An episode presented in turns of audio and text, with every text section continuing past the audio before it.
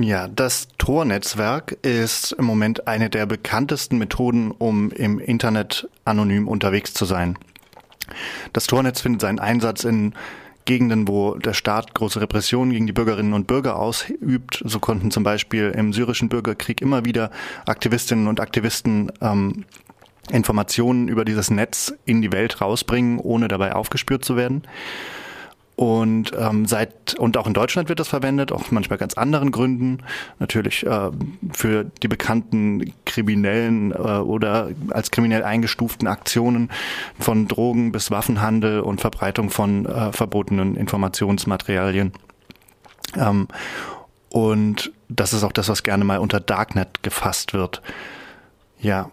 Ähm, was allerdings äh, interessant ist gerade, gerade das Tornetzwerk in Deutschland, ist, dass in letzter Zeit ein massiver Anstieg an Nutzerinnen und Nutzern zu verzeichnen ist. Es gibt dort eine ähm, Seite, die das misst und ähm, man hat in Deutschland so im Schnitt 200.000 Tornutzerinnen ähm, verbunden. Das ist so die relativ stabile Statistik. Und äh, seit Ende September ist das angestiegen auf fast 500.000. Das sind sehr viele. Wer mit den ganzen Zahlen jetzt noch nichts anfangen kann, äh, keine Angst. Ich würde jetzt erstmal darüber sprechen, was das eigentlich ist, Tor. Wer sich im Internet bewegt, ist nicht anonym. Wer sich mit dem Internet verbindet, bekommt eine eindeutige Identifikationsnummer zugewiesen, die IP-Adresse.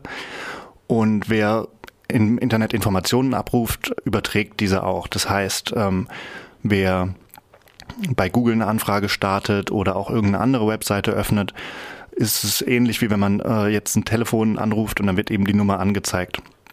Mm, es gibt noch andere Methoden, mit denen eben gemessen wird, wer man ist. Und dann werden eben diese Daten erhoben, mit denen lässt sich ja auch gut handeln.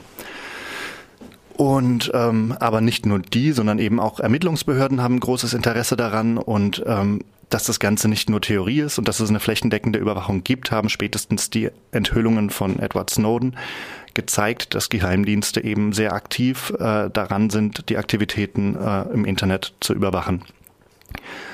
Eine Lösung, die das zu, um das zu unterbinden, ist eben das Netzwerk Tor.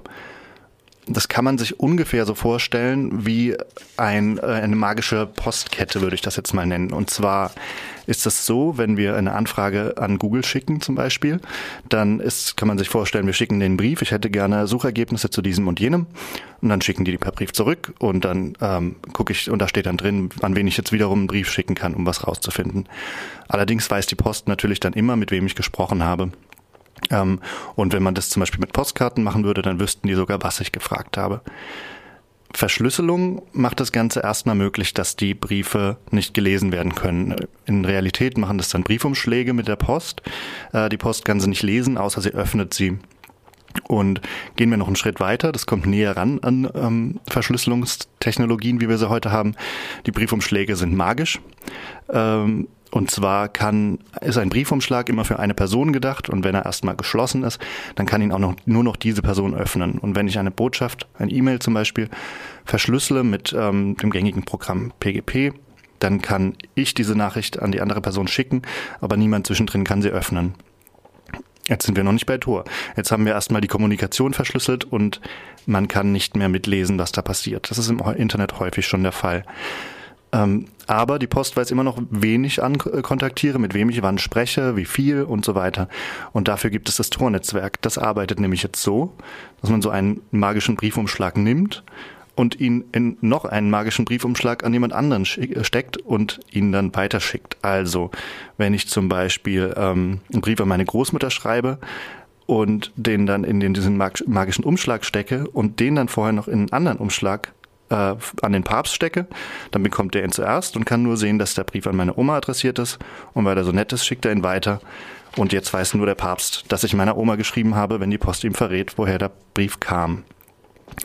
Wenn ich jetzt auch noch will, dass der Papst auch nichts weiß, stecke ich in den Brief noch einen Umschlag. Das heißt, wir haben dann drei Umschläge, zum Beispiel an Radio Dreieckland. Und wenn die RDL in der magischen Postkette mitmacht, schickt RDL den Brief an den Papst und der an die Oma. Und ähm, der Papst weiß nur noch, der Brief kommt von RDL und RDL weiß nicht, wo der Brief eigentlich hinging. Und über diese drei Punkte ist einfach unklar, woher der Brief kam und wo er hingeht. Das ist so die Idee. Und so ähnlich funktioniert Tor, nur viel komplexer, mit viel mehr Verschlüsselung und so weiter. Auch wenn das Beispiel jetzt so einfach wie möglich formuliert ist, braucht man meistens mehrere Male, um es zu verstehen. Zumindest ging es mir so.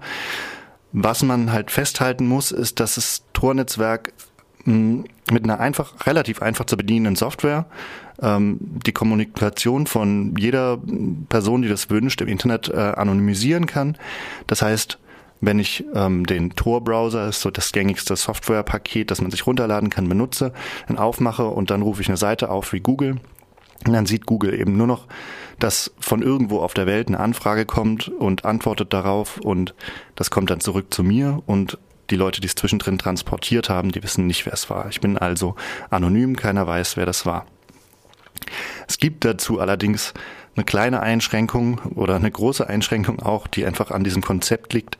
Wenn zum Beispiel ein, eine Organisation irgendeiner Art, ein Geheimdienst oder so, sehr viele ähm, dieser Knotenpunkte betreibt oder sagen wir mal die ganze Post äh, angestellt hat, dann können die natürlich gucken, wann wurde von wo ein Brief wohin geschickt und dann kann man ungefähr statistisch errechnen, was da los war. Das weist so ein bisschen darauf hin, was auch zusammenhängen könnte damit, dass das Tor-Netzwerk so einen großen Sprung gemacht hat. Aber da kommen wir gleich später nochmal drauf. Jetzt gibt's erst nochmal kurz Musik und zwar Nico Suave mit Vergesslich.